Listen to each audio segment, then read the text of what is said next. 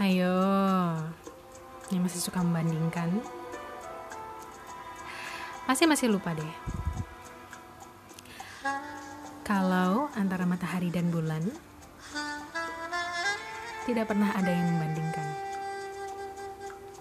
Keduanya memiliki waktu untuk terang dan berfungsi pada waktunya masing-masing. Allah juga telah nyatakan ini kok dalam Quran Surat An-Naba ayat 10 dan 11. Bahwa artinya, dan kami jadikan tidurmu untuk istirahat, dan kami jadikan malam sebagai pakaian, dan kami jadikan siang untuk mencari penghidupan. Artinya apa? Udah jelas banget bahwa antara matahari dan bulan memiliki fungsinya masing-masing, dan tidak perlu ada yang dibandingkan di antara keduanya. Sama, begitupun juga dengan kamu. Kenapa kamu sibuk banget mikirin kata-kata orang? Padahal Allah sendiri loh yang ciptain kamu.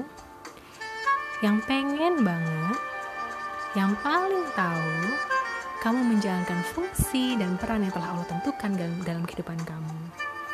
Jadi gak perlu bandingin diri kamu sama orang. Itu hanya buat kamu lelah dan buat kamu hilang fokus dari bagaimana semestinya kamu berfokus. Itu hanya buat kamu hilang konsentrasi terhadap peran yang semestinya kamu jalan dalam kehidupan ini.